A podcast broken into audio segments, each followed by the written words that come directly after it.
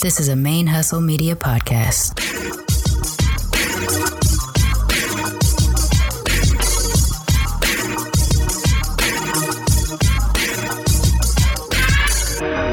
Hello and welcome to the show. My name is Jackie O, and you're listening to Militantly Mixed. Yo, this is Rashani from the Single Simulcast. And when I'm not making you laugh or making up parody songs, I'm kicking back, listening to Militantly Mixed. I would like to acknowledge that the Militantly Mixed podcast is recorded on the traditional lands of the Chumash and the Tongva people, and I wish to pay my respects to the people of those nations, both past and present.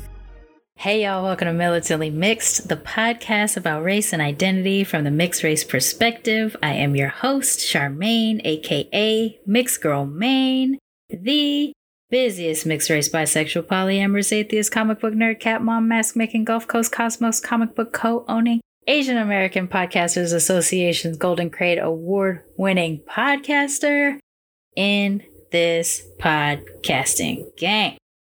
Uh, this is episode 124. And yes, I did drop two episodes last week. I was kind of catching up from taking a break a couple weeks before that, doing the follow up episode 122 from the rerun episode of 22, I Am the Color of Water with Jesse Daner, the continued conversation about his biracial, transracial identity now that he has met some of his biological relatives. I have gotten some DMs and some emails about this, some of which I've been able to share with Jesse and talk to him about. Uh, so I say that to say I actually really love getting messages about particular episodes that impact y'all. One, because it gives me an idea of what sort of narratives you crave, what you want to hear, what helps you feel like you're less isolated or you're you're less alone because an episode of Militantly Mixed someone shared a story that spoke to you. Uh, another thing that I love about it is being able to share those messages with the guests and say, hey, like, I want you to know you've impacted people, and, and here's what a person said. And I don't share the name unless people ask me to do so. I usually just share a paraphrased version of the message or print screen if I'm able to cut the name out. And I know that that's meaningful to the guests who have had that kind of connection before. I say that to say it's important to share your stories on this show, but it's also important to share what stories affect you because when I'm able to share that with the guests, it's really meaningful to them and it's meaningful to me as sort of the arbiter of sharing that information. So keep that going. Uh, and I'm sure that if future questions pop up related to Jesse, I could totally reach out to him and, and he'd be willing to to talk some more about it. Um, while Jesse is not the only transracial adoptee, biracial transracial adoptee that I've spoken to, so far he is the only one who's had an episode and a follow up episode. Uh, I do have a couple more of these kinds of conversations coming down the pipe with people who I've connected with as a result of either being guests on their podcast or they heard wind of this episode and they reached out to me. So we'll hear a little bit more about this. But if you also are from a similar upbringing situation and you would like to talk, uh, head on over to militantlymix.com and click on that be a guest button. Um, I haven't started booking or new interviews for February and March yet because I'm still trying to clear my current banked episodes. So if you've been putting your information in there. You haven't heard back from me yet. I, i'm just not there yet. I will i will catch up with you as soon as i clear. I think i have about five more episodes to clear before um, i need to start recording again. So that's uh that's gonna happen. It's gonna it's gonna happen soon. Uh, i do just want to say before i get into today's episode there's a, a few a few things that i want to mention. One is on Jesse's episode, I happened to mention that there was poor audio quality in different places and that there was these high pitched squeaks that I acknowledge not everybody would probably notice unless I brought it to their attention. But I got a couple messages about this, so I just need to explain my deal. I have a thing called misophonia, which means that certain sounds trigger a response in my brain that makes me feel a little bit crazy. Um, uh, it's a real thing, it's Googleable. Um, so for me, it's metallic sounds, or it's clinking, or it's repetitive noises. I, and it makes it really hard to edit podcasts sometimes because sometimes those things are present. And in the moment when I'm hearing them, I can't really think rationally. Um, Um, I'm laughing because it's just such a goofy thing to have. So I'm laughing because last week I spent so much time in the intro talking about the sound quality that was so horrible and how I was apologizing about it. And I got a, I got messages, multiple messages about like, did you upload the wrong episode? Because like I heard no sound, no problems. There was, I didn't hear the sounds that you were talking about. And so I just felt like I needed to explain that weird thing because I didn't realize other people weren't picking up on what I was hearing. And that is just because I have this insane sensitivity to certain sounds. So, in the moment when I was recording, I had just gotten done editing. And so it was still like very much in my brain, kind of making me crazy. So, if you heard them, you're probably like me and have misophonia. So if you hadn't heard of this before, you can look into it so you can talk to a doctor about it. There's nothing I can that's really can be done. You just have it. It's just a thing. Um, you're not going to die. It's fine. Um, if you didn't hear it and you think I'm crazy, fair. Because you probably don't suffer from misophonia. And if you heard it but it didn't bother you, that's awesome you don't have misophonia. So that I just say that to to clarify anybody who thinks I was a little batty last week. Um, I was because there was a sound in the background that was making me feel a little crazy. All right, moving on. Uh, also, in another series of Charmaine is weird. Uh, for those of you who follow me on Instagram, my personal Instagram, Mixed Girl Maine. That's not a that's not a bad injury. It's not a new injury. I am I was on a crutch for a couple days last week because I was a dancer when I was 21 and I was hurt, and so I I was hurt in such a way that I couldn't get surgery for it, but it was bad enough to hurt me all the time. So when the weather changes or something like that my knee gets really swollen and it's really hard to walk on. So I use a crutch as just a you know, just to stay off of it for a couple of days. It only lasts between like two, two to four days, and then I'm back to normal. I didn't think about that when I posted it. So I also got messages about like, oh my gosh, I can't believe you're hurt. Is everything okay? And I, yes, I'm fine. It's not a, it's not a new injury. It's an old injury. And the barometric pressure changed in LA like abruptly overnight. So my knee swollen. It was really hard to walk for the first day, definitely. The second day, a little bit. And by the third day, I was off the crutch. So thank you for your concern. Sorry that I'm goofy. Um, maybe I should have explained it a little bit better. Okay. And uh, I do want to shout out some new Patreon sponsors that we got over the last week. You know, I did talk a little bit about the importance of Patreons and and how it helps me keep the show going. Uh, so in response to that, I think we got a couple of new sponsors. I want to shout out Dodie and Carly uh, for your new support of Militantly Mixed financial support. And then I also want to shout out Nikki for increasing their sponsorship of Militantly Mixed. Um, you can sponsor the show on either a monthly or annual basis with Patreon. Both of those things can actually be really helpful. The annual sponsorship is a new thing that Patreon just introduced at the end of last year. Basically, if you support the show on a month to month basis, that's great because that helps me pay the month to month bills that are associated with the show, the hosting and the editing software and all that. But the annual sponsorship so far has just freakishly timed out at the right time when I have an annual bill that comes due, like the website or the email hosting. And uh, so we have right now we have a mix of annual sponsorship and monthly sponsorship, and both of those things are helpful. The difference with the annual sponsorship through Patreon is that they give you a discount for, like, if you say I want to donate hundred dollars for the year, I think they'll only charge you ninety.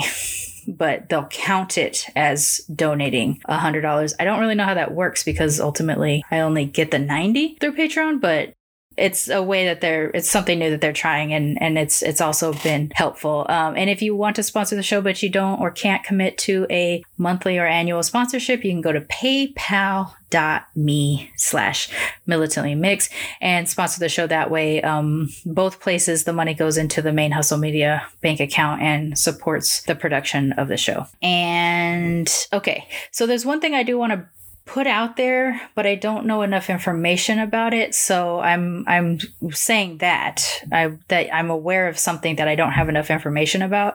Um, but I wanted y'all to be aware that I'm aware, that makes sense. A couple weeks ago, a listener reached out to me to say that they had heard there was something related to the dropship company that I use for the Militantly Mixed logo T-shirts, uh, Teespring, uh, that they that they were involved in some way, shape, or form, or connected to the insurrection that happened at the U.S. Capitol at the beginning of January. Um, I have tried to research this, but I haven't actually found that many references to it. So I, right now, I'm standing in a place of ignorance. I don't have enough information. But the listener was concerned related to like wanting to wear a logo shirt and support the show and feel good about being their mix ass selves, but also concerned about supporting a company that would be willing to support an event like this, which I agree with. Um, when I hear that someone supports Chick fil A or Hobby Lobby, knowing that they actively put money into anti LGBTQ plus laws and, and such like that, I definitely don't want to support them. Or if I'm supporting a company that ends up finding out some sort of, uh, you know, racist and or sexist or, you know, ist of any kind situation, I like to try to pull myself out of that too. In this case, I, I don't have enough information yet. A combination of not having the time and, and what things I've looked up hasn't been uh, clear. So I'm I'm putting it out there just so that someone's made me aware of something. I'm trying to look into it. I don't have enough information yet but uh, wanting to be mindful of it, I did pull the Teespring link from the show's website, militantlymix.com. There was a Teespring tab. While that store is still currently open, I just pulled it from the website for now while I get a chance to uh, try to research that issue. And then I have put up um, a couple of shirts that are also through a different drop shipper called Printful. Many of these drop ship companies do produce their products outside of the US, and therefore there might be different issues that I'm also not aware of related to that. So I'm saying that to say I did pull the link for Teespring pending me trying to figure out what's going on with them. If I find that there's nothing or nothing I can find, I will make it accessible again. But related to Printful, I also don't know. I don't have oversight on on what um, their issues might possibly be, or any of the dropship companies. Uh, that I've worked with in the past. Uh, but I do hope that whichever one I find or choose is, you know, not doing any fucked up shit. But as of right now, I just don't have enough information. I'm just putting it out there to say that I'm acknowledging the issue. Um, I just don't have enough information yet to to speak on it any further. If you happen to know more about this and could share some info, that would be really helpful as well. But yeah. I, I wanted to acknowledge it at least because I'm I try to be really mindful about stuff like that, but I just I couldn't find anything. Um okay, I think that's it. Let's get on to today's show. Uh, I'm really excited about this episode because this guest is a whole vibe. like this person just makes you feel happy when you're talking to them. My guest today is Jason Alba. He is one of the co-hosts of the Squeezin' Lemons podcast, squeezing apostrophe and not a G. Um, the original host of this show, Ginger, and currently still co-host, was on Militantly Mixed back in 2018, and Jason took over the co-host position of Squeezing Lemons, uh, I think last year. And so the first time I got to meet Jason was when I was a guest on Squeezing Lemons in December 2020, in which we were talking about Kamala Harris and our feelings about her before the inauguration. So this was end of end of 2020. Uh, so if you want to listen to that episode, they're on all of the podcatchers, just like Militantly Mixed. Um, but just know that if you support Squeezing Lemons, you're supporting fellow mixed race cousins doing their work as well. While their show doesn't always focus on mixedness. Mixedness does come up because they are both mixed race podcast hosts. Um, they are also both mixed race folks living, uh, working in higher education, which I think is important representation as well. So support our mixed race cousins over on the Squeezing Lemons podcast. I'm also going to put links in the show notes to Jason's various projects, his music, and uh, another podcast that he has available as well. So check it out. Uh, but it was a lot of fun talking to Jason. I, I only was kind uh, the very first time I got to chat with him was when I was a guest on the show last uh, last year. Um, but this time I actually got to learn more about him directly, and and it was a lot of fun. And before we wrap up, I do just want to acknowledge one other thing. At the start of every episode, in the opening credits, you hear me say that I'd like to acknowledge the Chumash and the Tongva people uh, because I record my show. I'm currently living on the lands that were their traditional ancestral lands. And I I feel the need to acknowledge that history and what was stolen from them in in naming them. I don't do it for my guests, it hadn't really occurred to me unless part of their story has to do with their ancestral or indigenous people. In this case, Jason is of Filipino, Caucasian, and uh, indigenous heritage. His people are the Odawa. His grandmother is Odawa. And I bring that up just to acknowledge something that he said during the show that was meaningful to me, and is that the Odawa people were able, he believes that they were able to reclaim their original ancestral lands and and had done so for, for many years. So they have an annual powwow on their own ancestral lands that they're able to occupy now. Um, whether or not they had been taken away from them or they reclaim them or something like that uh, is uh, something I would have to dig into a little bit more. But because he named them, I also wanted to name them because that is something that is um, I already do for the show, something that I already find important. So and it gave me an opportunity to you know look something up that i didn't know much about beforehand. So any opportunity to learn new information is good for me. And i think that's it. Oh this is going to be a long intro. Without further ado please join me in welcoming our latest cousin to the militantly mixed family jason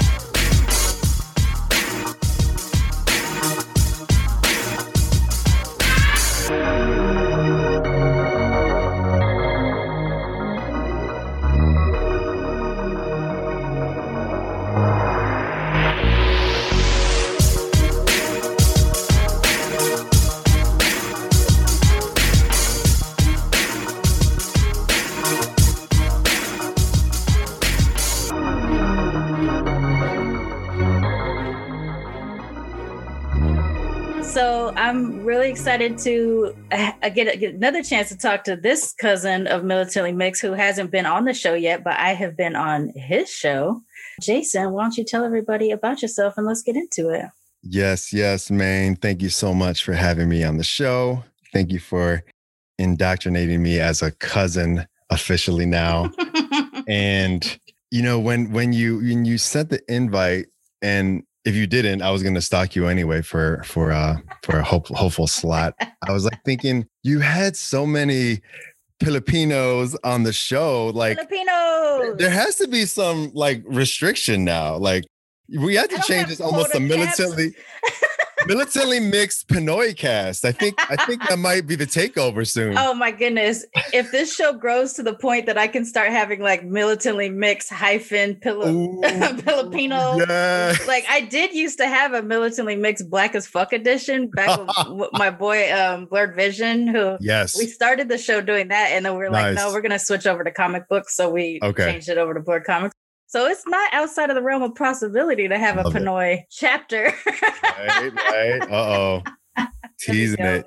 You heard it here first. There you go. I'll, you'll have to be the uh, the chapter president or something like that since you came up with the idea. All right, why don't you tell everybody about your mix and what y'all what you do and everything, and then we can get going. Yeah, for sure. I um I usually explain it that my dad was born in the Philippines and my mom was born here. I kind of keep it sweet and short like that. And then depending on the deer and headlight stares I get, I might, you know, I might bite for some more info rather if if, they, if they're seeking it. But um, I guess the quick story is he came over here when he was a teenager. Mm. Um, in the states with a lot of his siblings and there's kind of like a mini diaspora of, sort of sorts because I, I want to say there was like maybe eight or so of them, and half of them landed in Cali, which obviously you know how many flips are over there. Yeah, we got one. And then yeah, yeah, for real. I got too much. And the other half ended up in Chicago, and like we were the dumb ones that wanted to bear the weather and you know just I know. Be blunt for punishment. You're tropical people. What what right? brought you to Chicago? I'm saying, I'm saying. so yeah, he made that trip, uh, you know, years back, but he hasn't been back to the Philippines since. Oh, he doesn't really have any desire to, to, to visit. So I haven't ever either because um oh. I always try to egg him on, like, hey, let's do it. But let's do it, yeah. yeah. he hasn't taken me up on my offer. I'm my mom, a mixed Asian that hasn't been back to the home country either. Yeah. So you know, the closest to it is going to Hawaii because most of my family lives out there now. But take it. Yeah. Nice, nice. Um, and I guess my mom, that's kind of like a complicated story. Like we could probably d- dig a little deeper there, but I guess I lead with my dad because my dad raised me. Okay. And my mom was born here. Like a lot of her blood is kind of like either, I don't know, maybe like US Euro mix or whatever people call it, or Caucasian and whatnot. And then there's a lot of like native blood in there too. So my grandmother was like born near a reservation of where the tribe was um affiliated, where you know, where she um she is uh I was gonna say assigned to, but I don't know, I guess where she where her origins are from rather. right. The tribe is uh Odawa and they're based out of the um, upper peninsula in Michigan. Is that where they were originally from or where they were rerouted to? That's that's a fair point. I I honestly don't know much other than they were able to reclaim their land for some time, almost to the point where they've had, I want to say they've had maybe like the 80th annual powwow, you know, Mm. some odd number. And I've been there a couple times around August is when they usually have it. You know, with COVID, they didn't have it this year. Mhm. but um they were able to kind of keep their land you know their their land um sort of like sanctuary so to speak and Okay. There's some like nearby gas stations that if you show the tribe card you know you get like tax-free gas and, you know Discount. yeah that type of discount. thing yeah, yeah, exactly Fam Family discount. also works when people think you're Filipino and you get like a Right. for no reason. yeah Because in California, I'm Filipino or Mexican. you know So, you know, take the good. discounts when you can. yes That's funny. All right. So you are the new co host of Squeezin' Lemons, along with cousin from the show Ginger, who was on the show. We were talking about 2019, but I think it was 2018. i think you're right yeah Um, I checked after the fact and I was like, oh shit, it was like actually like eight months earlier than we had originally talked. Totally. Yeah. Like I've been doing squeezing lemons with her um the past year or so. We've kind of wrapped up. I think it was episode 15 with you, right? Mhm. End of the year um in uh 2020 and it's been fun. I I honestly give you a lot of the credit because I shared on our show that she was bragging about, you know, I'm in a podcast. You know, I, I do a podcast. You know, everybody got a I that podcast. You know, like, come on, everybody got a pod, really? Yeah. And then she's like, no, like look, look me up. I'm a big deal. And the first link she sent me was the episode with you and her. I was like, oh wow, okay. All right, she, she's she's pretty legit. So That's funny. the birth. Um, I, yeah, I heard you. I heard like at the, I want to say it was the beginning of your season, or maybe like a couple episodes in, where y'all mentioned like Ginger kind of finally coming to terms with like thinking and talking actively about mixedness, and you being like, Yes. yeah, you know, I am too. I didn't, you know, I'm mixed too. You know, it was a, it was kind of cool to to. It's cool to have these conversations and like hear people in the middle of claiming their identity, whatever that whatever that is. Um, over the Totally. course of the few years doing the show like there's some people who are like until i started to talk to you i didn't really think about being mixed you know right, and right. That baffles me because my entire identity was mixed all the way until i became an adult and all of a sudden there weren't mixed people around and i'm like where's all the mixed people so yeah it's pretty wild when when you're kind of getting into it and everything like that because you were raised by your father mostly and, and Right. because um you know the filipino is strong with y'all Yes. do you identify mostly as as just Filipino throughout? I know I keep doing it. I love it. I can't love do. I can't help it. I grew up around Filipinos. Um, I would have to actively really think about it to say Filipino sometimes. Um, you know, um, it's I, I was gonna say my favorite two words, my favorite two Filipino words. One is not even a Filipino word at all. One is halo halo. Have you ever had halo halo? It's kind of like familiar. yeah, it's kind of like one of those things that it's not people don't normally flock to it. Like there's like some frozen ice in there, there's like jellies, there's even like beans in there. It's it's basically a dessert. But I've, I think known, I've had what was strange to me Uh-huh. growing up when just you know your friend's mom hands you a plate and you know Right. you're Asian and you can't Yep. say no. yep, so yep, I yep. think I'm familiar with it. At least I've heard the name of it and everything. I'm pretty sure I've eaten it. So I bring that up because it it definitely hits on my core because I think the loose interpretation is kind of like mix, right? Because there's so much it mixed in. Like people throw ube in there, people throw like ice cream in there. Whatever is available. yeah so I, I feel like you know it's it's uh it's a symbol of you know what i am um and the other filipino word is batbinder. now what i did was there I basically said Pathfinder, but Pathfinder, where's my Pathfinder? and that is the end of my joy, co- my joke. guys, thank you very much. Um, so when I was growing up, my grandmother used to pronounce um, oatmeal oatmeal. Oh, oatmeal. So yeah. we, I didn't know that it was like oatmeal, and I right, didn't understand right. that my oatmeal was white people's oatmeal. Uh, my mom also had this problem too and has beaten oh up children over this. Right. Um, from them yelling like oatmeal, oatmeal, oatmeal. Uh, so I get I it. You that. know, sometimes the English word gets turned into your own language, and now that's a thing. so truly, truly indeed.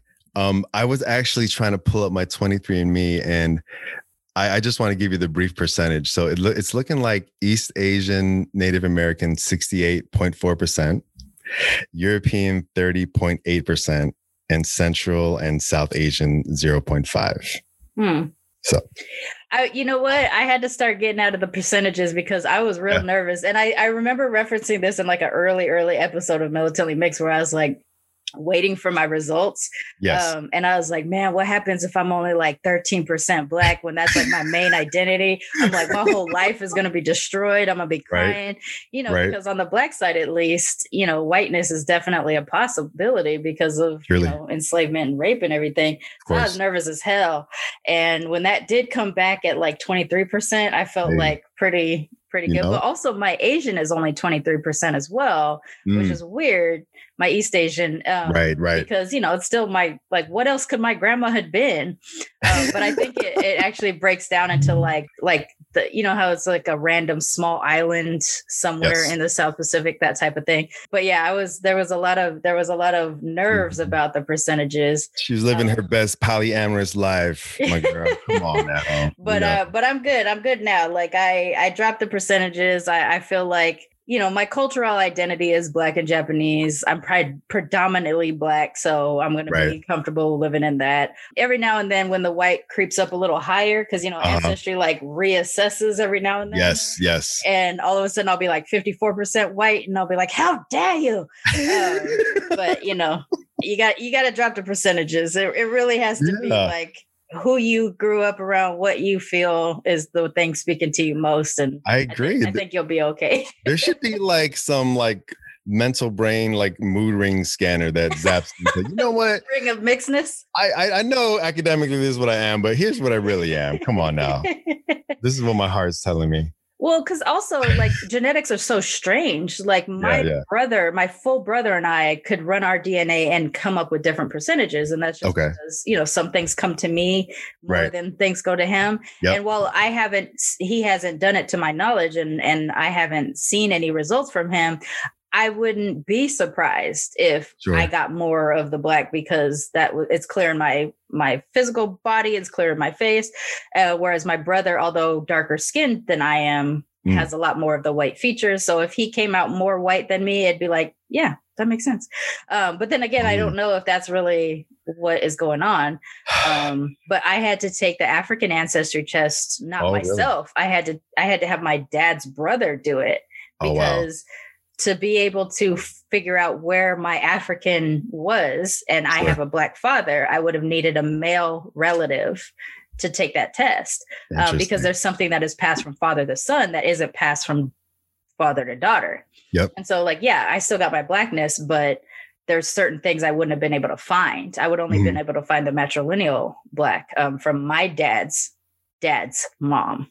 Um, and uh, uh, so, you know, luckily my uncle was willing to do it for me and everything like that. And and so now I know where in Africa at least my patrilineal line is from. Right. Um, but yeah, like it's really hard to get into. Like it's nice to just have the picture to tell you roughly your white people are these white people, your Asians are these Asians, yes. your black people are this black people. But yep. um, but yeah, let's it's you know what? It's who you are. It's who you who you grew up around, who you feel. And true, honestly, true. if I look at you, I'm gonna be uh. like Filipino. I love it. I dig it. I wish I honestly wish I got that because you don't get that? No, real talk. I mainly got growing up uh Puerto Rican. Mm. Well, and, fair. me too you know, like any other Latinx, maybe. Um, when we went to like a bunch of Filipino parties with my wife, even though she was born here, but you know, her parents are are Mexican descent. Um, they would think she's more Filipino than I am. so funny. It's it's so right. funny. The comparison test. You just take one person and put them next to the other and just see what happens. You know, see see what reactions you get. Right. So I know that you're an academic, but I don't actually really know what kind of academia you do. I also know that you're uh, into music and you you produce your own rap music and everything like that. So let's let's talk a little bit about who is cousin Jason. Nice, nice. Okay, I can definitely dive into some of those topics, or maybe all of them. Um, I I wanted to peel the layer back a little bit. So when when I was telling you about the origin story of Squeezin' Lemons, and you know, I listened to the podcast with you and Ginger on your pod. Um, where we actually met was at um I kid you not, it was basically a mixed race lunch mixer of sorts for work Okay. right? And a lot of these informal ERG groups happen at work, you know, whether they're, I don't want to say like sanctioned by the workplace, but, you know, whether the workplace knows or, you know, like acknowledges it, you know, these groups happen, right? Um, so I say that because that was the first time I actually had intentional space of meeting with folks that were mixed. And I think you and I kind of shared on our, our Squeezin' Lemons podcast. Like, I think you said you were a little jelly about some flips that, you know, they're kind of almost born a hybrid in this hybrid environment and you're almost like accepted and that's just the way it goes. And I guess that was, that was the way for me anyway. Like, I, it wasn't just Filipinos growing up. Like, there was a lot of people in my household, um, you know, cousins and cousins of cousins and, and your whatnot. mom's friends that Yep. are your cousins, even Yep. though they're not related to you. Yeah. Yeah, exactly. But getting back to work, like we actually officially made that group an ERG as of this year with Ginger and some other handful of folks that are kind of like on our board.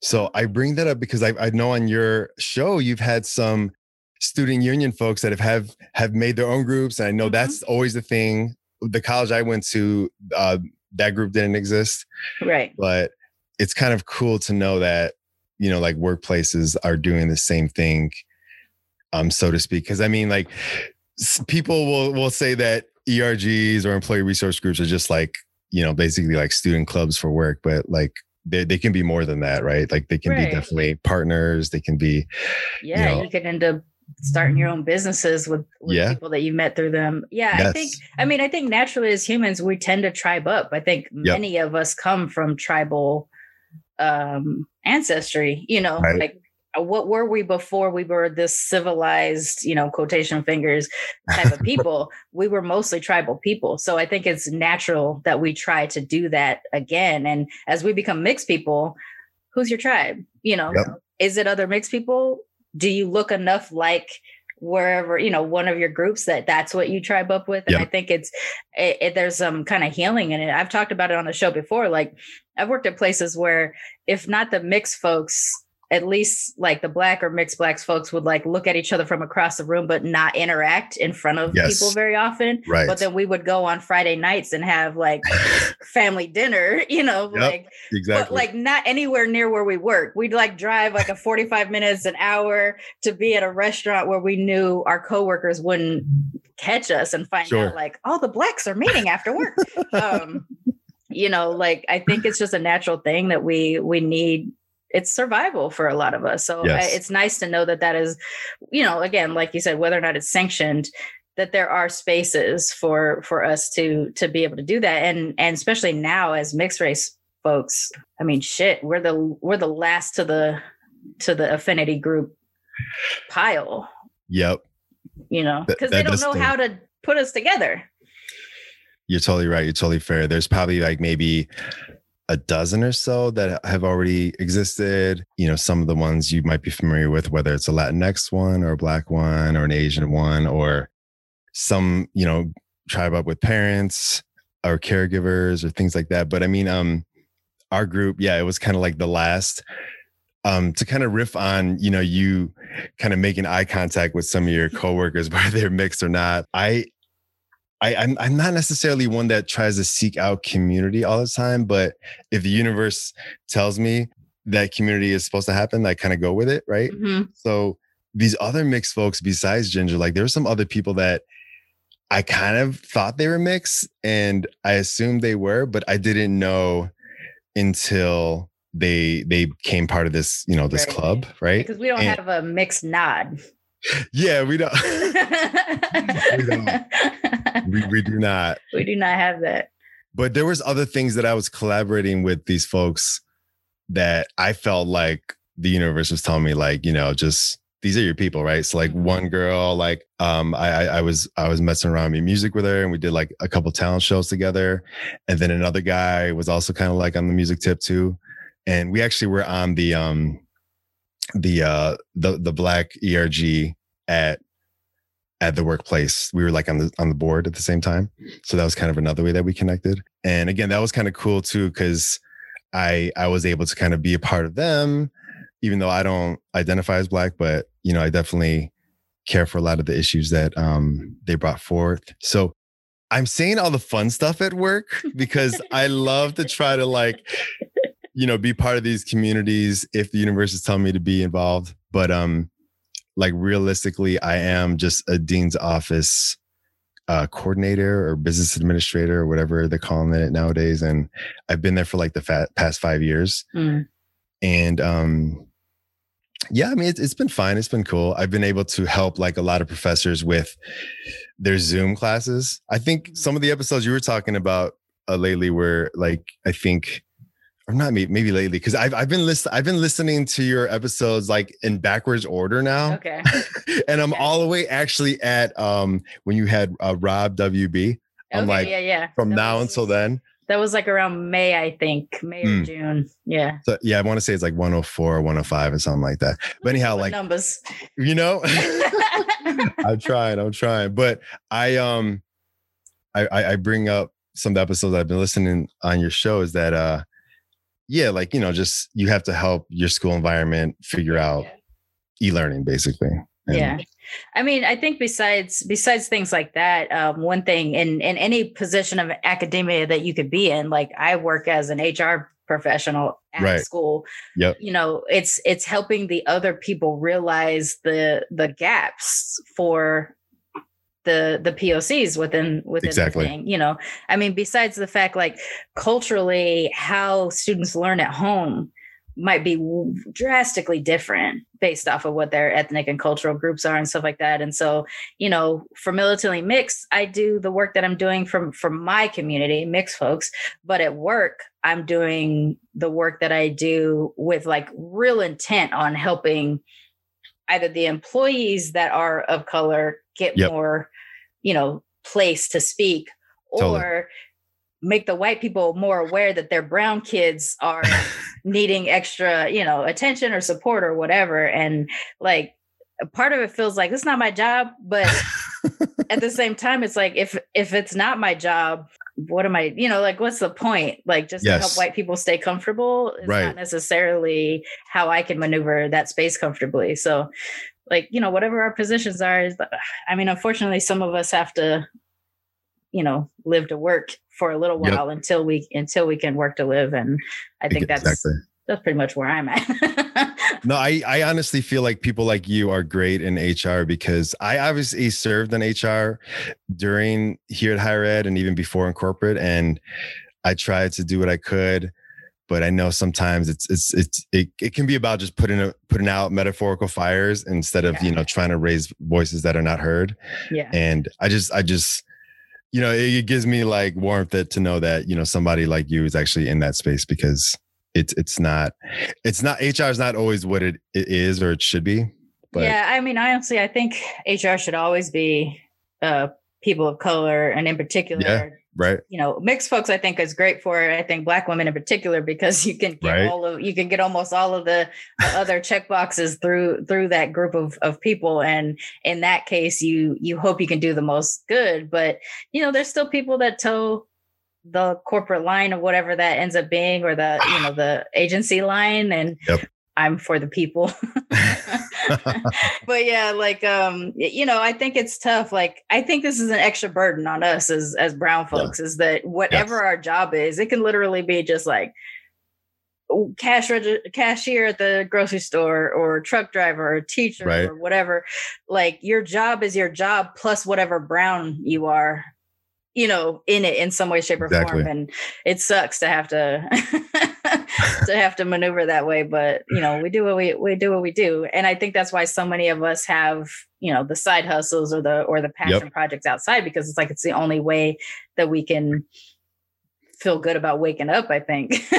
That's it. we have this thing. And for me it's this show for you the music and and the show i assume? Yeah thank you. So passion project is a great way to put it. Um i dropped a my own album last year. When it was probably like a quotation finger that. I mean, like last year, a couple months ago, right? So I'm still kind oh, of like, last year was what you quotation finger, not album, because it seems like you were doing it well, album. I, I'm I'm very nuanced, and I always I always bite on the those nuanced moments. So yes, it is kind of like that because, like, technically, it's not a solo album, right? Because there's only one track that's just my voice, right? Okay. But um I'm a collaborator by nature. So it's more like it's more like, you know, um the album is called No Sage Chronicles. Like No Sage is my nickname, but it's basically like sort of chronicling different like things, different stories, different conversations um, with different people. So I, I get energy off of others, mm-hmm. and I felt like, you know, we had enough music sitting around and a lot of the music was kind of like going in a particular theme. So okay. you know why not you know drop it as you know like my my, my passion project? Right. and um it's been great. Yeah it was, it was it was very it was very fun and it was a byproduct of one of the mixed persons at work i was just talking about. He actually left um the place of work last year but we stayed in contact.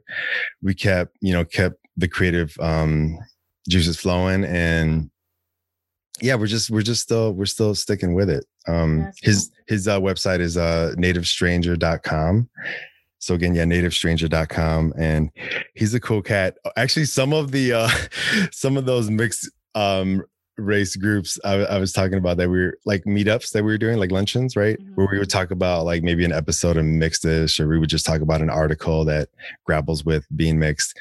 He was like me and him were in the room, and I think there's maybe one or two other people. It's like, man, there's a lot of white people up in here, right? And he's basically talking about his mom's side and my mom's side, right? So yeah. I mean, it's kind of funny to have those jokes, but again, it wasn't as academic or pointed or as intentional until I got in academia, like to be honest, because it always felt like it was a part of me, whether it was with my cousins growing up or just, you know, play cousins or whatever. Yeah. Do you feel that uh, because of the way you grew up? I mean, Chicago is a very diverse um, city and things like that, but I don't yeah. know what part of Chicago that you're from. Did Did you grow up with a lot of other brown people, not just Filipino folks and things like that? Yeah, no, thank you. I um, I guess the near north side, um, the the area is sort of coined as North Center. It's it's like somewhat nearby Wrigley Field, but not like it's not like right off the lake.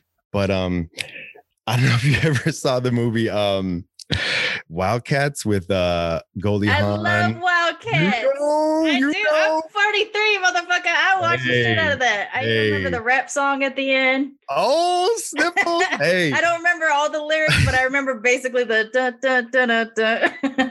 Better than diamond rings. Mr. Spoil Kings, better than diamond rings. Football.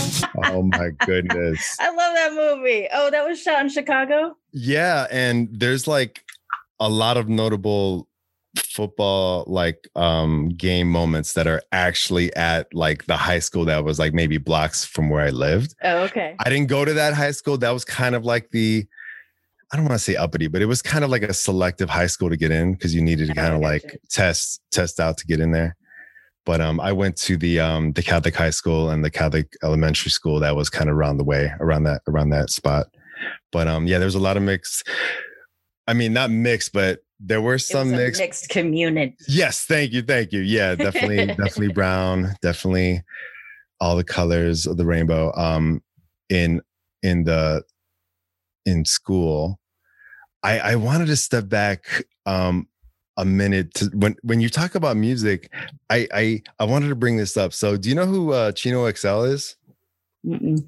he's like in his Oh. heyday he's kind of gone and forgotten right now i mean he's probably still doing his thing but he was a rapper that a lot of people compared to like eminem because he had that like that angst he had that rapid fire flow and he had like kind of the mindset like i can take out the world you know like Mhm. all the braggadocious rappers do really but there's this track on his like his premiere album or his debut album that he addressed being mixed and it was like around the 90s that i think the album came out and that was like the first time i heard a song that actually addressed being mixed I'll have to look that one up. Yeah um it's called one am i and i'm actually gonna just tell you one of the lines because i love the whole song Mhm. but the one line that stuck with me because i think i think the whole thing is a quotable for any mixed person but he tells a story about when he found out he was mixed. So basically the quick line goes found out i'm a different shade when i'm in the second grade. Abe lincoln's play they want me to portray a slave my mama face went pale she looked like she want to puke now that i know the truth i'd rather play john wilkes booth and there's like a line where he keeps repeating where he you know, what am I? What am I? What am I? He's he's trying to grapple with it because like he's he's like Puerto Rican descent, but also his black side he's Mhm. kind of leaning to as well. And he calls himself like the yellow ass N word. And it's also weird because like usually like yellow, I mean, we're no stranger to it, like whether Yeah. we co-sign on it or not. But I mean, yellow is Asian, right? But Mhm. I don't really, I never really heard it in that context, you know. But obviously, he's trying to grapple with who he is and what he sees, and you know what his identity is. But yeah, Chino is the is the name he goes by. Yeah, Chino XL, he was in a That- couple. That seems like Chinese Latinx hybrid because there's a lot of people that identify themselves as like Chinos and they're they're like Chinese Colombians and stuff like that.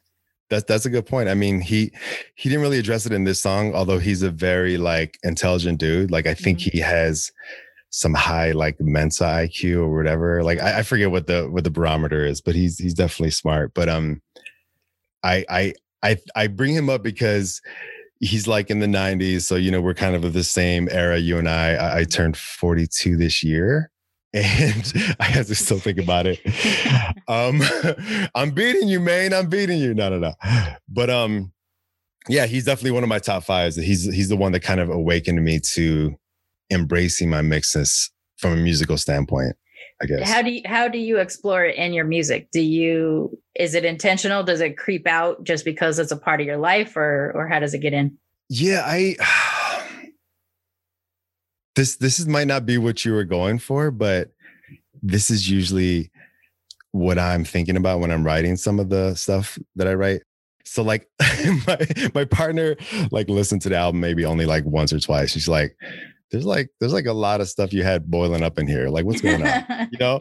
And she's definitely my moral compass. Like I look to her for my guiding light and Mhm. she she she definitely has a good taste in music. But um I I think the the three things that I usually write about is about my mom who passed away, which you know, she's my white mom, but she's also my Native American mom, you know, my indigenous one. But um I felt like there was so much pain in like um growing up with her. I think you also shared like there's been a lot of pain and trauma with your dad, right? Yeah, yeah. So I don't know all the intricacies intricacies of that, but I definitely relate on that aspect. Um, the second thing is um, my cousin, who me, my wife, and him, we were like inseparable growing up. Mhm. Like we were kind of like fake Tarantino's, like making you know guerrilla films out there and mashing them up. Like, hey, look at this good shit we did. Like, no, no, dude, it's it's low quality. But um, I bring him up because he's a mixed person. He's um half Rican and um half flip because his mom and my dad, their brother and sister, Hmm. Or half pork chop. I don't know if people think that's a slur or chop? not. I haven't heard that before. Never heard pork chop before? No. Whoa. Yeah, it's real. It's real in the field. um, speaking of pork chops, I, I secretly think that's why like my wife kind of like Uh oh, my kids are running around. I, I feel like that's why my wife actually like started in, be interested in me because she likes she likes Puerto Ricans. Like she likes Bad Bunny. Like there's some other countless ones I can't really name right now, but she won't admit it. But um anyway, I bring him up because he was like a driving force to a lot of creativity. Like me and him would like do freestyle like ciphers like for days, for hours. And um I tap into that pain because like I haven't spoken to him in years and I probably can reach out. And it's not like it's been a huge tear, but I feel like we're just two different people in two different places. Mm. So I, I, tap into a lot of the um the heartache and it's kind of like sad boy rap, which some of my my my guy that kind of is the like the executive producer on the on the album is like, you know, why are you going to this space again? But he allows it. But you deal with weird stuff however you deal with it, you know. Yeah. I call my show the me- my medicine because I didn't realize how much I needed to have conversations like this to deal with my own shit. Right. That's how you get it. Sad That's boy it. rap. Let's do it. Let's go. Let's go. and the person that I actually wanted to bring up on our Squeezin' Lemons conversation, but I didn't really have the context to do it, was um, somebody I dated in high school. And um, my partner knows who she is and she knows she's a scumbag, but she was basically half black and half Japanese. Okay. And she was an underclassman. Um, I'm not throwing shame or shots in your direction at all. You know, we're all different people. We all can be great in different ways, but that was not a great or healthy relationship by any means. And um, my wife kind of relates too because she had a very bad relationship in high school. So we kind of like. So you've um, known each other forever, but you didn't date until you were adults. Yes. Yeah. Exactly. Yep. Yep. Yeah, you said it's kind of like the same, right, with you and yeah, yours. My husband, I met him as a friend, and when I was 15, and we stayed friends until we were 22, and got together, been together since. Mm-hmm. Look at that. The no universe. before that, just well, oh. funny business two years before we actually got together, but um, okay. one time, just like nice. like a dance lesson that turned into a makeout session that turned into never talking about it again until we got together. you actually just you triggered a memory for me because like it was almost the same for us. There was one incident that I want to say we were dating different folks and we kind of just did a makeout session too, but that was it.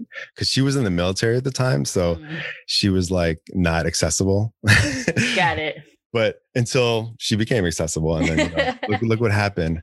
Yeah, I was doing the dance lesson with with my now husband because he was getting ready to go to this thing to meet this girl, this other oh. girl. And it was, and like I said, no funny business before that. So I was right. just helping my my boy out, like, you know, you know? helping him his unrhythmic ass out with a few steps. And um and then yeah and then it turned into a little a little moment. And after that we're like i remember the next day texting my like one of my few female friends at the time and just being like oh my god. Right. like this person i've known for all these years that i never thought of like that like we just had this little moment and then it disappeared until we got together two years later and you know just happens sometimes. we come in when they're ready. That's it. You know, the magic just happens sometimes but those three individuals I mentioned that I usually write about when I tap into my pain, like mm-hmm. I guess they're all mixed in their own regards. Like obviously with my cousin and the one that I dated, but I guess my mom too, right? Because yeah, if my grandma is basically a good chunk of her is indigenous, and then my grandpa, she's ba- he's basically like, I guess you know Euro mixed for lack of a better word, but um, yeah. So three mixed people who kind of like I don't know, That's we're like the driving force behind some of my my mental roller coasters of you know yeah. coming to grips with who I am. Am I accepted? Why am I abandoned? Why am I forgotten? And there's my dad, solid as a rock, always there for me. And he doesn't always get the credit that he deserves, you know what I'm saying? Right. And, but um yeah, I don't know. Like I think does think he the, notice that you st- have struggled at all with your does like does he understand that that that, that happens for you? Um like that that I either was kind of somewhat traumatized by those experiences or yeah. I, I, for sure with my mom obviously like he kind of has some of the guilt himself because you know they were dating they were young shit happened i'm an oops child and here i am right? Like they were just some neighborhood kids hanging out on the block and actually i think my mom was more into my uncle because she was hanging out with his crew. Got some of that in my family too. You know, you know. oh my goodness. Woo. Wait for it. I have a cousin that for a couple of years I thought was my brother. Right. Right. Okay. Okay. Well, I'm, I'm gonna drop a bomb on you because it's, it's more or less we we def we definitely twinning in a lot of regards. Um, but basically, my mom got with my dad, and I think there is one incident where either he got her pregnant or they were just fooling around, and he had to hide in like her bedroom, and he was just like terrified as shit that he was gonna get pounced by my grandpa. It was like this, you know, huge dude. But um I, I only had him into my um was it maybe my early teens or maybe even single digits. I forget. He passed away at that time. But my grandma's still kicking. She celebrated 90 years last week. oh wow. And yeah, that's crazy. But um back to my my dad he he was in a band he was like in a like a wedding band so they they did a little mini touring but just more are known for their midwest singing. you know all us filipinos In the Bay not- Area of California, Right. it is all singing Filipinos. oh my goodness we are not just about singing we're also about basketball white rice spam and like over easy egg Spam. I Done. listen. I can't. I cannot explain to people who don't understand why spam is so fucking good. Like I Mm-hmm. don't know how to explain it, but here's my attempt: is run it spam is mixed meat, yep and I am a mixed person. yes And I love spam. Thank you. Claim it. Claim it. It's ours now. It's ours, Militantly mixed brought to you by. Spam. right? Oh my god. I could see the Spam can with, with the logo. with the little militantly mix Let's logo go. on it. Let's go. I, I would take a spam uh, sponsorship if given the opportunity. I don't talk about it very often because I've, I've been a vegetarian for the last three years until Oh, Chadwick Boseman died, and then I started eating meat again for no. comfort. And I'm trying to get back Yeah. to being a vegetarian, but I'm struggling. But yeah, spam. Oh, so check this out. I don't want to derail the conversation, but you invoked Chadwick, and I knew we were talking today. I actually have a saved voicemail for you. Now, this is not a caller calling in, but here, wait for it. And let me see if I can actually dig this up. Hold on a second. Charmaine, you are the greatest podcaster around. I actually heard your Blood Comics show, and it is the greatest. One thought though if Nick Fury, your daddy Samuel L. Jackson, decides to step down, I know you go by Charmaine Fury. How about you step into the role? Or perhaps Shuri, because her mind has not been right as of late. Anyhow, keep doing what you do. Wakanda forever. I, I don't know like how I even got that voicemail. I it was like in my inbox. I'm just gonna play it. I'm just gonna do it. Oh my god. uh, yeah, I would definitely step into that role. You can call me Madam Director. yes, yes. Please make that happen. We're getting you sponsorships. We're getting you movie deals. We're getting you side shoot off podcast. you know, I used to actually work with um, Samuel Jackson's daughter on on a TV show. What? No. and I didn't know at the time at first and my my like laptop had Samuel Jackson picture on it. My wallet was a bad motherfucker wallet. Like I was like you don't understand the depth of how much I love this dude. And oh um my goodness. and uh and so my my boss at the time looks at my computer and he starts laughing. He's like I think it's so funny that you're obsessed with Samuel. He's Hell like you know, you know who Zoe is right? And I'm like no. It's like I booked their their ticket or whatever but I don't know who they are. And it's like Right. what's their last name? And I was like no, you know, like I freaked out, and he's like, I cannot wait for you guys to meet each other. He's like, because you could totally look like a mixed ver, like a mi- like his mixed kid or her mixed sister, and I was like, Uh-huh. no, I can't meet her because I can't, I can't ever be that like the person who like jumps on a relationship with his kid just so that I can meet him. Like I can't be that kind of person, and so I tried to avoid her like crazy while we worked on the same Oh. show, and for two years we worked on the same show. And we so, eventually like- crossed paths though, right? Yeah, we crossed paths a number of times, and I don't Yeah. ever know if she knew that I was the one. But oh, like Oh, her right, best right. friend at one point, I was driving her best friend to get like medicine or something like that. And she's like, "Hey, do you know who the mixed girl is that's obsessed with Zoe's dad?" And I was like, "Oh shit!" And so I like had to tell her, I was like, "That's me." And she's like, "Oh, but I like you." She's like, "This is fine then. I'll introduce you." And I'm like, "No, because I don't ever want that to be like if I meet my dad organically." Yeah. Th- that's one thing. If I Right, right. use this work relationship to get there, I'll never feel like they'll feel I was a genuine person. So I Hmm. pretty much avoided it um, like a plague. And but there was all these moments where like I would open a door and she'd be right there, or I'd open a door and she'd fall down because she leaned into it, or um, I'd be walking down a hallway and she'd see me and I'd be like, "Oh, hi!" and just like turn around and walk because I was really trying not to be a nerd for her dad. Starstruck. yeah. I can dig it though. It's He yo, like he's done like millions of movies, but he he has like he helped bring Marvel to what it is. I mean, Yeah. there's everyone gets credit, Chris Evans, uh, you know, Rob Downey Jr., everybody, but like He was like he's like the core. force. Yeah. Um, the reason why I picked the the even the Fury character over any other thing that he's done in terms of like my own little identity too is um, sure. besi- because I am a comic book person and like I just love that a black guy is playing a character that is produ- usually a white guy and Yes, yes. everybody's just like fucking do it. Right. What, you gonna tell Samuel Jackson he can't be Nick Fury? You know? So it's dope. Makes me happy. You know what I'm saying? No explanation about like no quick like sh- flashback scene of like, oh, okay.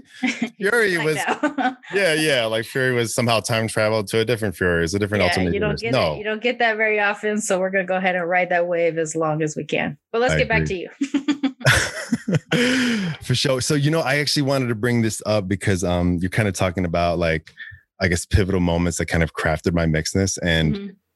Um the uh what is it? The Rob WB guy, the guy from Canada.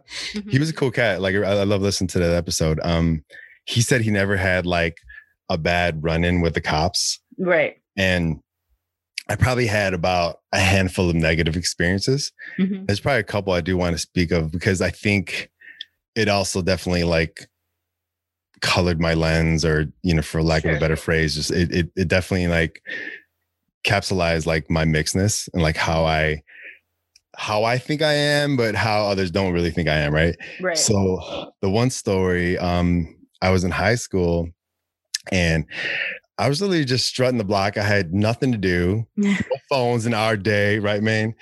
And Yeah. you, you just had to get into trouble, right? But I really wasn't a trouble kid. Like I basically was, you know, an, uh, an honor student. You know, I got A's and whatnot, and I, I was just bored. But I remember I had, you remember the trend at the time, like you pulled up like one pants leg, and that was it. I don't know if it was a Midwest thing, but it like, might I have been because that we didn't do that. no, I didn't do that. I don't think Y'all so. do that. Okay, so I I graduated in grade school '93, which you know me and my wife we knew each other then, so we go way back. And then I graduated '97, so this probably was like maybe I graduated high school in '96. Okay, so um, it didn't have to be with like jogging pants, but like it's easier with jogging pants. You just pull one random leg up, and there you go. I mean, Yeah, it could yeah. be a hip hop thing too, or a Midwest thing. I don't know what it was. Anyhow, I just strut the block, do one lap, my usual lap, which is almost near that that uh, football field by by Wildcats, right? and then Okay, I, okay. I'm I'm finally coming in. I'm literally closing in on the gangway where my house is, but it's just an apartment. It's like an apartment complex, like four apartments. Mhm. This car just pulls up really fast, stops in the middle of the street. Two huge dudes come out. They start questioning. They start, you know, like kind of like threatening. I was like super ignorant and I didn't know who they were. Like it took me It wasn't obvious that they were cops. no, it wasn't obvious. Like I didn't hear any uh, Mm. you know, you know, any like Miranda rights or nothing. I mean, I don't know. I didn't, I don't know at that point.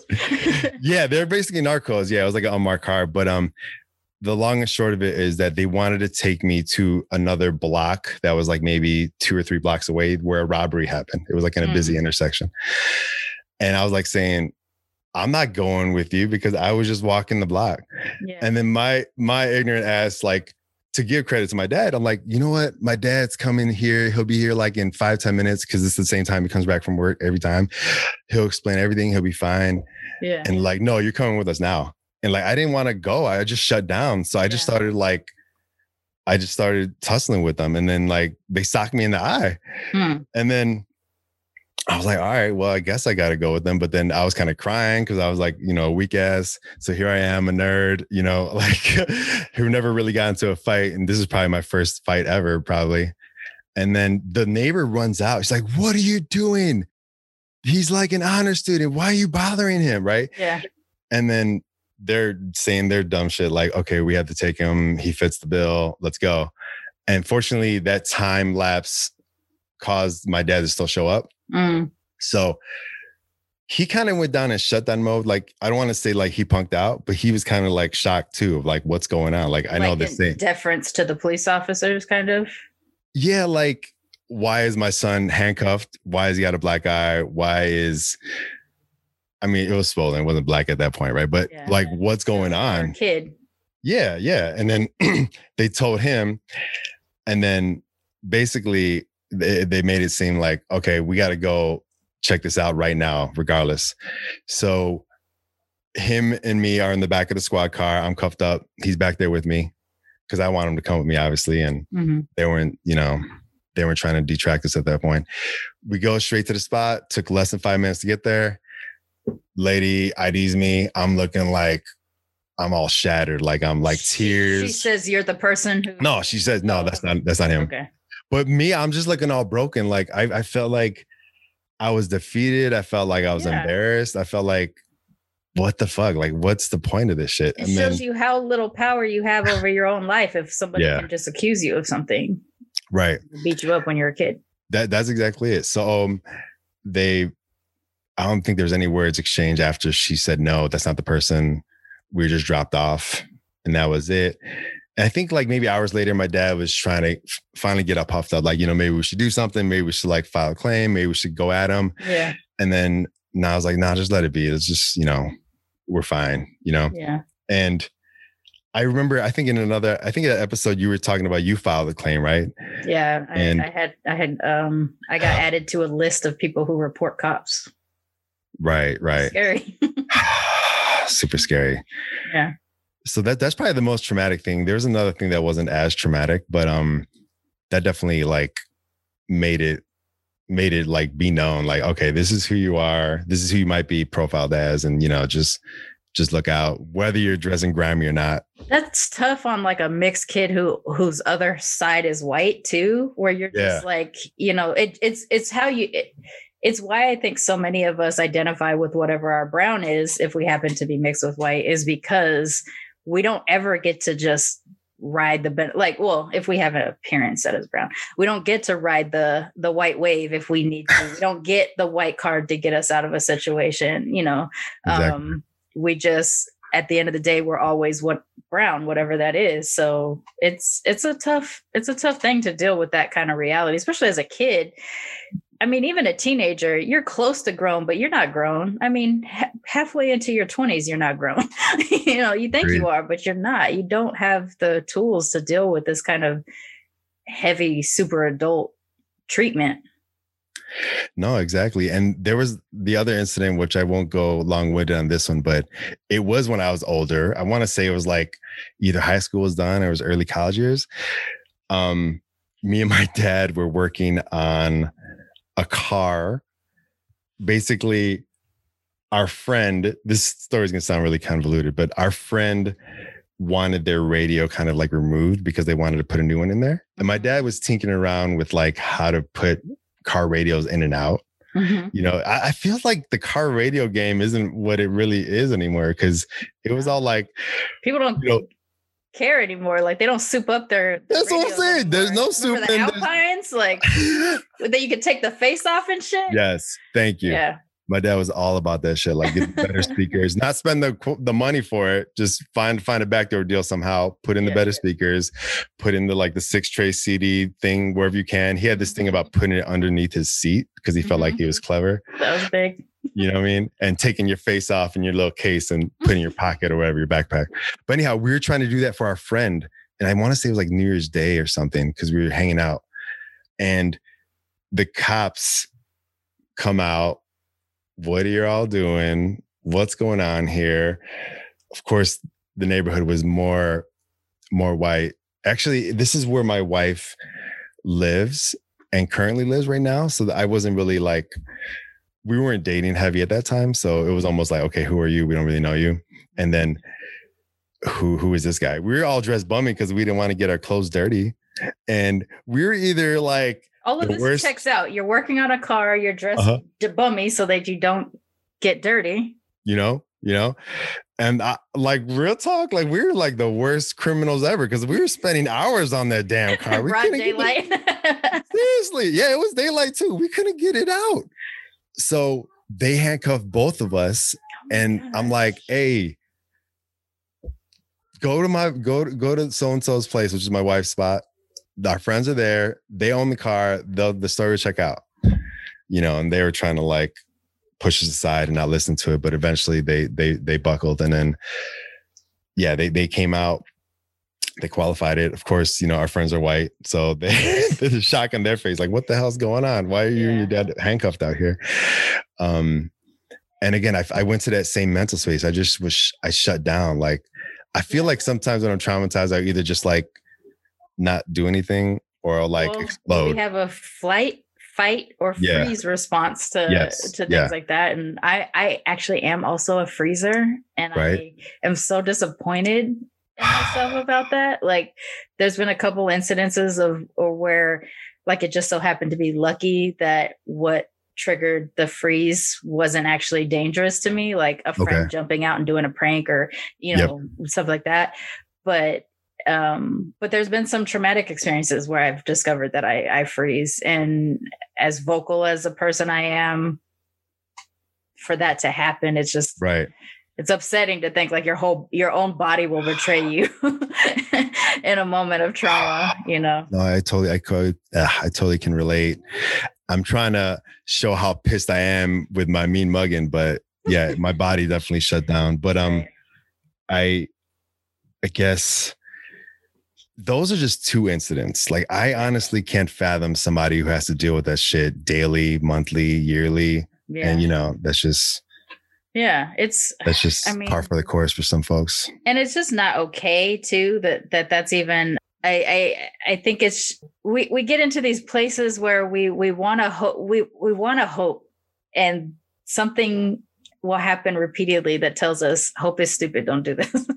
Don't do this to yourself. Yeah, but you still try like this is why i talk about like how angry i am about being a resilient brown person you know like okay. i shouldn't have to be resilient if the world was right. better i wouldn't have to be resilient and yet it's a good thing that I am because otherwise, you know, I wouldn't be surviving, right? Um, sure.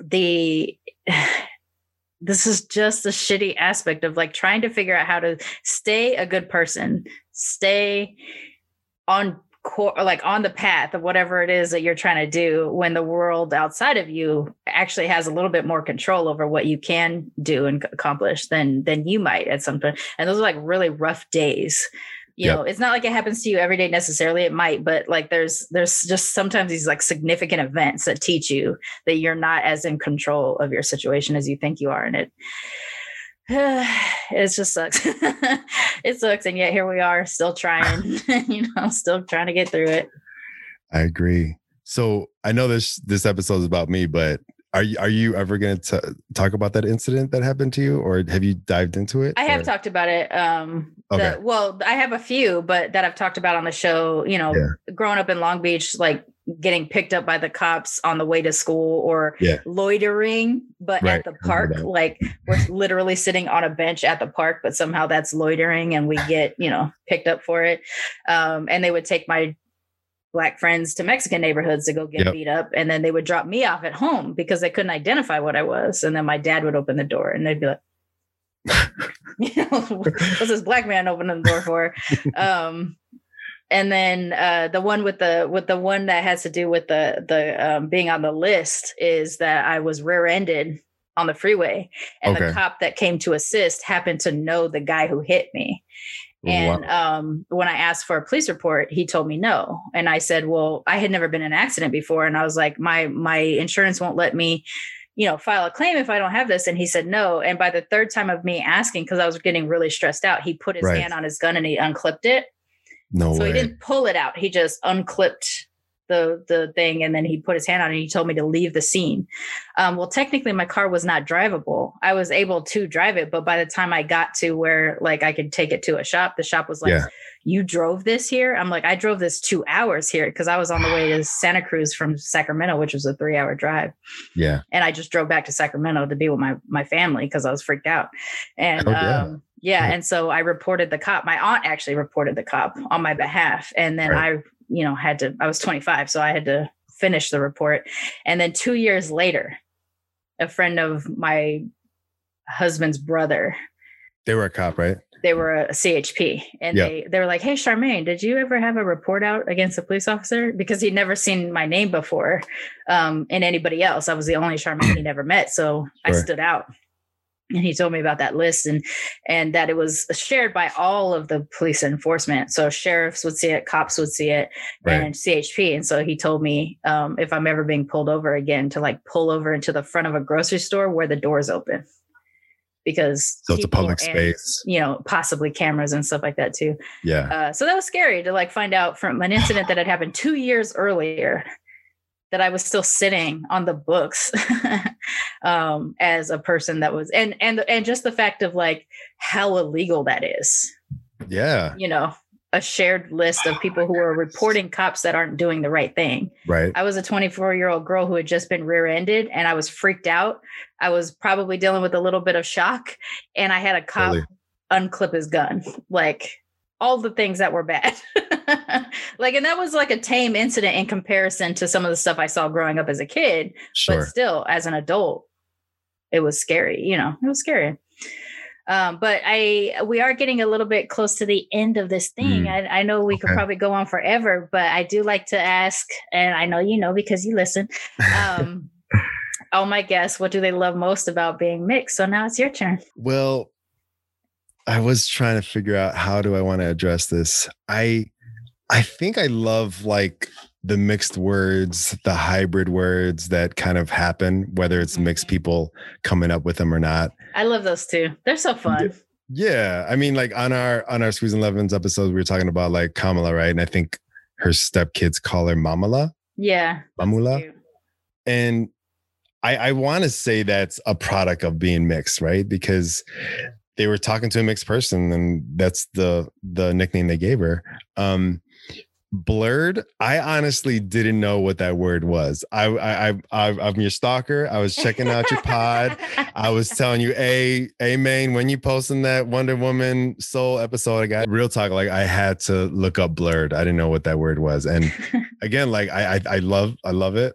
You know, Black Nerd. That's that's Mhm. amazing, and you know, Blasian, of course. I mean, there's there's countless ones, and and again, like it's not always from a mixed place, but my mixed mind brain starts spinning. Like I I remember as a as a youngling, my favorite crayon out of the crayon box was blue green. Mhm. Like real like facts. Like blue green was my favorite color. Like I would I would go straight to that crayon and just go to town with it whenever I could. Like I don't know what it was. It, it wasn't blue. It wasn't green. It had to be blue green. It's not it's not like turquoise. It's not baby Yeah, blue. Like yeah. there's a certain color that it does. And I, I I have to I have to think that that was because I was mixed. I don't know. Yeah. It's weird how like mixedness in weird places just ends up being a thing. Uh, where- like it's real dumb in some places uh, where you'll do like, uh, you know, you're making a cake and you see it go from like two solid colors to a mixed color, you know, like little Yep. things like that just are these weird little jolts. And, you know, like you, I also like a hybrid name. Um, Filiblino was one I learned this year when I had a Filiblino. at a, uh, um shout out to Jay. He's he's a black Okay. Filipino and uh and uh yeah he that's the the word he used.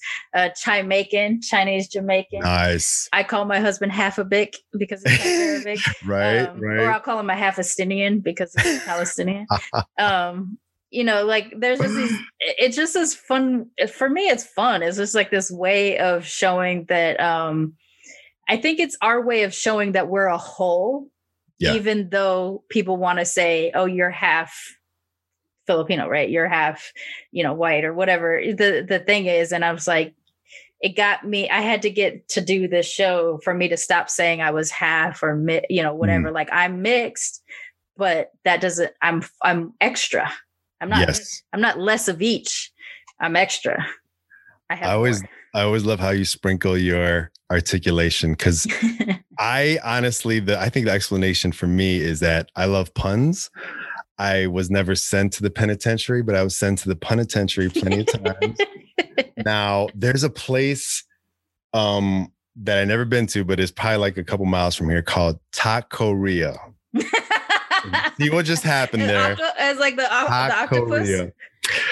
Yeah, no, I mean like taco in Korea, but I don't Oh, know. okay. Because Yeah. I was thinking of Japanese word for octopus is taco.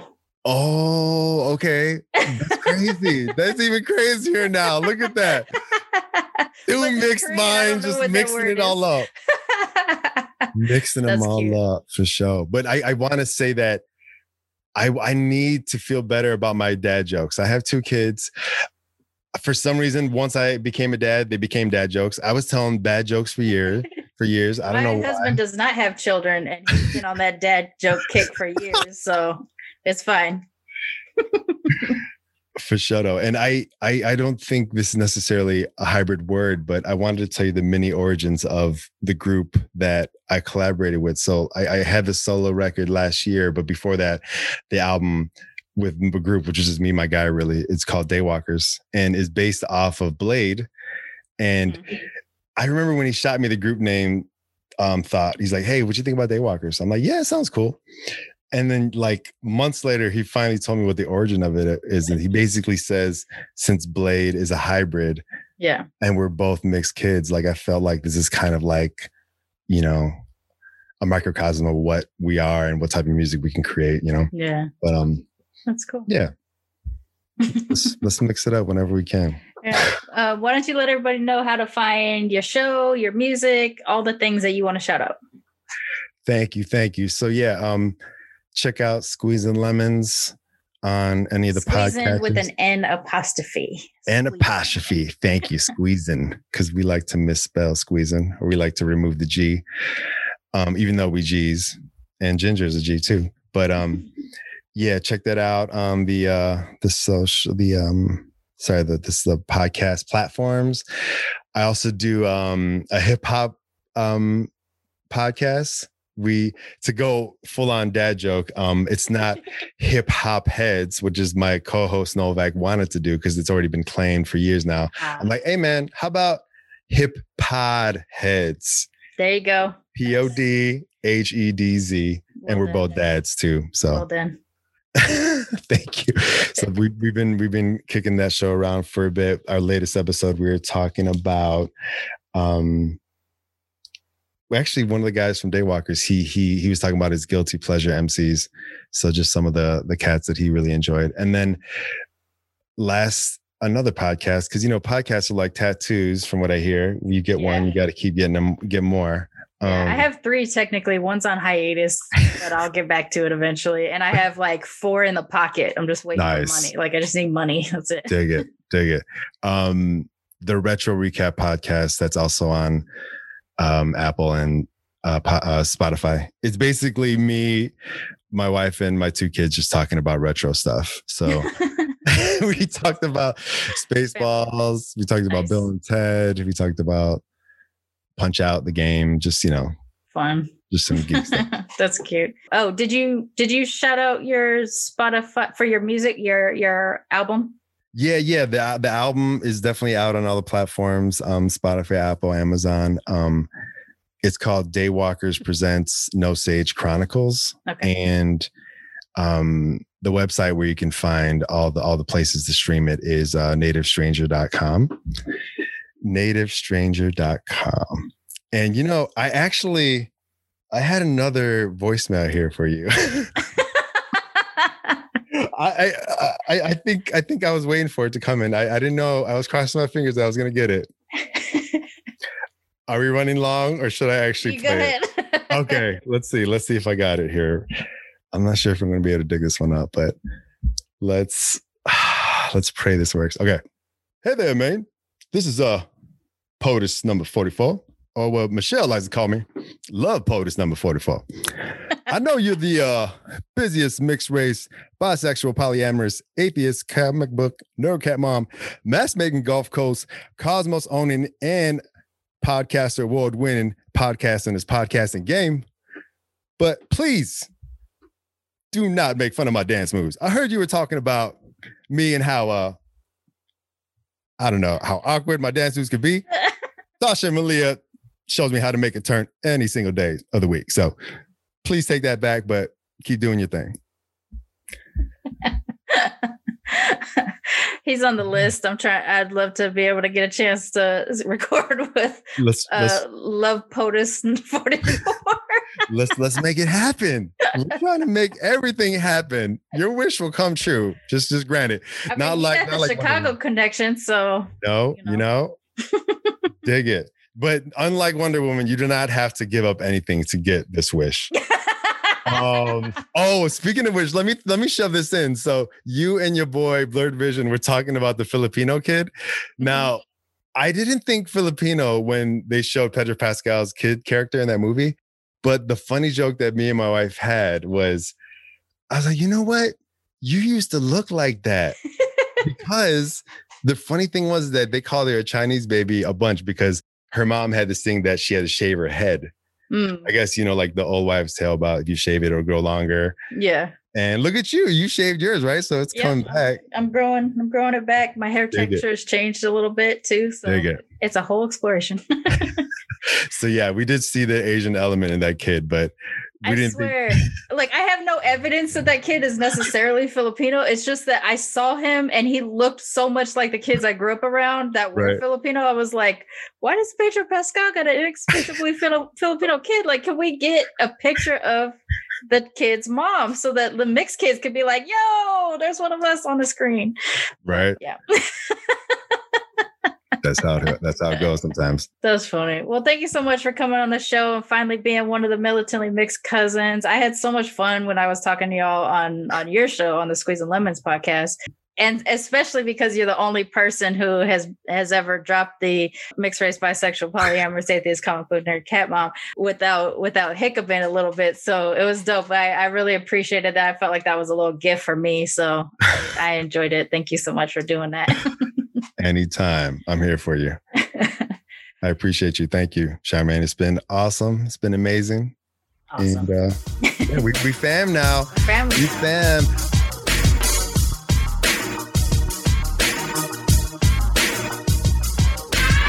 Militantly Mixed is a main hustle media podcast, produced and hosted by me, Charmaine Fury. Music is by David Bogan the One. You can follow us on social media on Twitter, Instagram, and Facebook at Militantly Mixed. If you'd like to become a sponsor of Militantly Mixed, please go to patreon.com slash militantly mixed for monthly sponsorship or paypal.me slash militantly mixed for a one-time only donation. And if you like what you hear on Militantly Mixed, please subscribe, rate, and review on iTunes or wherever you listen to podcasts. And don't forget to be your mixed ass self. Main Hustle Media. Turn your side hustle into your main hustle.